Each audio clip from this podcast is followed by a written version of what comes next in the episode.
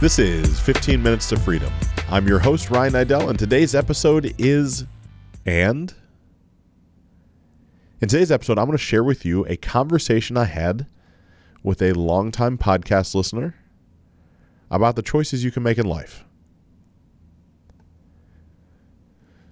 So this whole podcast deal has been very, very interesting. I admittedly have not pushed all that hard to become a guest on other people's shows. I feel like I should probably start on that, right? Because it's a way to get new listeners. It's a way to get my story out more. It's a way to connect with more people. And it's really a way to meet some more phenomenal individuals. But I was fortunate enough early on during this podcast journey, before episode one hundred, to be invited onto a podcast based out of England. And the podcast was great, right? Hopped on Zoom, might have been even Skype, went back and forth, had a meaningful conversation. Now, this interview aired and got some good traction, and you know, we covered everything from metaphysics to anabolic use to cheating to scaling and selling businesses. Like this real smorgasbord of of what I could condense down in about an hour and fifteen minutes. But as life has progressed and the world would have it, this individual has stayed in touch with me, right? I mean, that's the ultimate goal for me.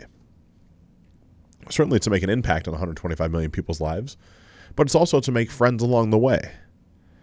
I have a standing rule now after a couple guests on the show that if I can't be an actual friend of yours, if we can't have a, an actual meaningful conversation prior to being a guest on the show and really get to know each other, it's probably just not going to work out. It's probably just not a good fit, right? Because I don't... I don't I'm not trying to leverage your social equity. Admittedly, when I started, that's what I was trying to do. I had a whole list of people. We had a, a whiteboard out in the middle of the office, and it's like, let's come up with every name of every person that I can possibly interview that have the biggest following so I can use their following to help me get more listeners. Yeah, that's that's literally like a complete bunch of horseshit now that I say that out loud, but it was the, it was the game plan back then. I don't know that we reached out to more than ten of those people. I don't know how many of those I even heard back from. Because it doesn't really work, right? You have to be able to add value. Not only do you have to add value, you have to be energetically aligned. You have to be on the same wavelength, I'll call it, same frequency. And I happen to be with this podcaster, and I'm leaving his name anonymous for right now, from England. And as his life takes his twists and turns, he was offered an opportunity to go travel abroad. He was taking some advanced learning, some college curriculum classes, and was offered essentially what would equate to a scholarship to go travel all over China for the better part of a year.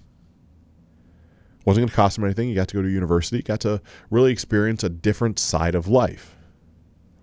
And so the podcast was going to have to be basically put on the back burner, and he was going to move from England to China. He has done that. He, that's where he is now. During that transition, as he's in China, he reaches out to me and says, hey, I, I really like what you have going on. I would love to potentially talk about being an intern for you when I get done. I'd love to come spend some time in the States. Man, like at this point, I'm flattered, right? Can you imagine yourself getting an email from somebody you spent an hour and a half with asking to uproot their lives from one side of the globe to the other to get to learn what it is that you do and how you do it? It was crazy. It was also crazy seeing two thousand nineteen July of two thousand nineteen, maybe it was August of two thousand nineteen, would be the first opportunity that there would be for us to potentially be face-to-face. I'm flattered by this. And of course, I would love for this individual to make it to the States and intern and have a paid position here, right? Don't even know what that would look like, but for someone that reaches out and has that sort of gumption and that sort of intellect, there's always a spot. But we've stayed in touch, and I wake up this morning to a message. And this message, again, I'll paraphrase it, reads something along the lines of, man, I'm, I'm traveling a lot, I'm doing a lot of things, seeing a lot of places, but I miss working. What do you think if I were to stop potentially going to university and were just to jump back into the working world? What would you think? And I'm I'm flabbergasted by this, right? This this individual is a younger man in his early twenties. And here I am, really one of my largest regrets, which is a unique thing to say out loud, but one of the largest regrets that I have is not traveling more at a younger age without responsibility. So I obviously love my wife, and my daughter incredibly deeply, but there's certain confines that exist from having a wife and a daughter that you can't just pick up your stuff and just move somewhere. You can't just go travel. You can't on a whim pack up a backpack and be gone for three weeks. It's something I heavily encourage you if you are under, I don't even care how old you are, if you don't have any kids, you don't have a wife, and you could feasibly figure out how to travel overseas, especially if you live in the States, it's a whole, like it completely changes your perspective on what goes on everywhere else and how insignificant the problems are that you have on a day-to-day basis. It's interesting. As I share that, one of my good coaching clients is going through a transitional period in her life where she said if she could do anything she wanted to do in the entire world, she would train horses, and she would train them in, of all places, Spain. It was originally Italy. I said, well, there's a language barrier there. Do you know how to speak Italian? And she said, of course not. She said, but I know how to speak Spanish, so maybe I can go to Spain. So I leaned into her and asked her to start reaching out to horse stables in Spain, and wouldn't you know that she was able to secure a job if she wants it in Spain, training horses for six months.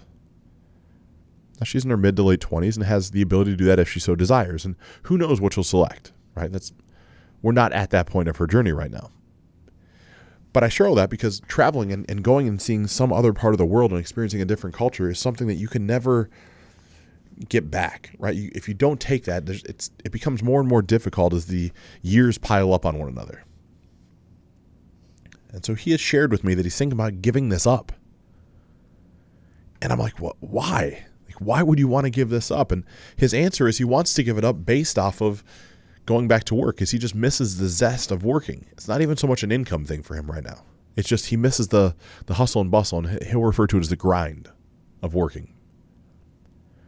And so I can't help myself and say, well, are you able to work? Like, why can't you work? And he explains that his visa for China is not a work-related visa. He can't get a job there. Logical, right? I didn't know that answer, so I asked the question. The next question, though, is what about a digital business? What about an e-commerce-based business?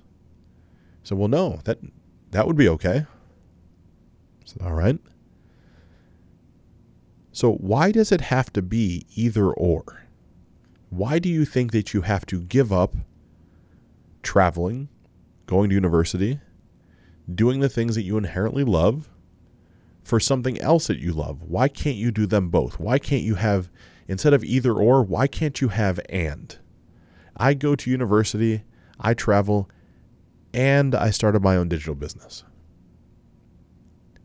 And he stops. He goes, well, I, I guess I could. I, there's no reason. I said, okay, well, if you could do anything and money wasn't an object, what would that greatest version of yourself, what would that person do? I said, man, I've always wanted to be a personal trainer. I've always wanted to help people mold their body and get down on their fitness and their health and their nutrition and all those things. So, okay. Well, couldn't you do that while going to university, while traveling? Couldn't you take some online courses? Couldn't you expand your mental capacity to get you in a position that when you're done traveling, you have a higher skill set that makes you more desirable? The answer, of course, is yes.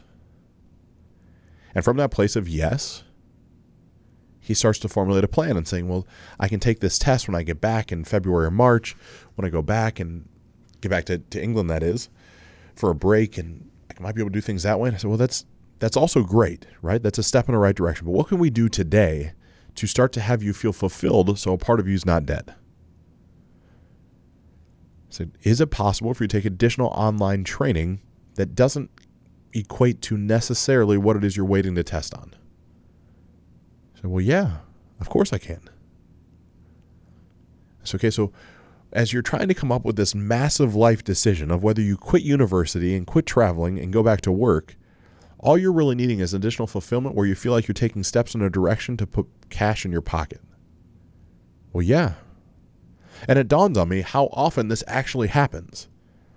Right? Think about your life and how many different places you think you have to have one or the other because someone along the way has told you, well, you can't have everything you want. I think that single line is the biggest crock of shit that exists in the world. You not only can have everything you want, I believe you should have everything you want, and you are destined to get everything you want if you work hard enough on it and become honest about what it is that you want and why you want it. This is not that complicated, right? So this man is overcomplicating what seems to be from the outside a very simple situation. And of course, as he progresses his conversation with me back and forth, he realizes that, and we part ways for the day. I love getting to start my day and making an impact in somebody's life. It's crazy to me. Simply from a podcast and a connection. But that that leads me to have to ask you, where is it in your life you are overcomplicating something that could be very simple? I think at this time of the year, we all start focusing on New Year's resolutions and how we want that new body for the new year. And there is a chance from the outside that you are spinning your wheels on what is the right gym to go to, who is the right trainer, what's the right nutrition plan, what's you're almost in the state of paralysis by analysis from trying to figure out all the variables that you might be able to maximize in the situation. I understand how that might make you seem like if you don't pick the right one, you're not going to get the results as quick. I've been to a couple gyms before. I've dealt with a couple trainers. I've had a couple dietitians. None of them had made me sign a lifelong agreement that agrees that I would never go anywhere else at any other time. Any action you take, anyone is the right place to start, and you can add to it. You can have a secondary trainer. It's not going to it's not going to be the end of the world. Maybe same thing in your relationship. Right? You're you're considering all these things, like what you can't have is the and that I used to have. Right? You, you can't have this girl you're dating and that girl you're dating. That is not a good play. I've went down that path. But what you can is have the relationship that is mentally and emotionally stable and full of sexual passion and desire. That is an and that you deserve.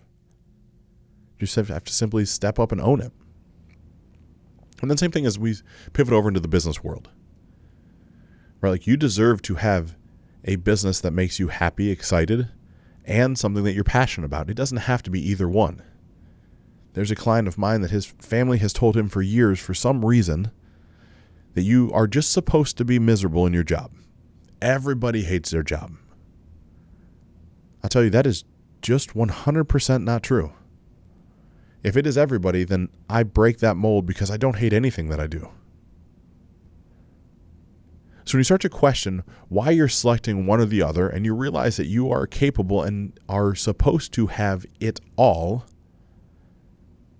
and you take action towards that, you'll find out that every day you get shit done.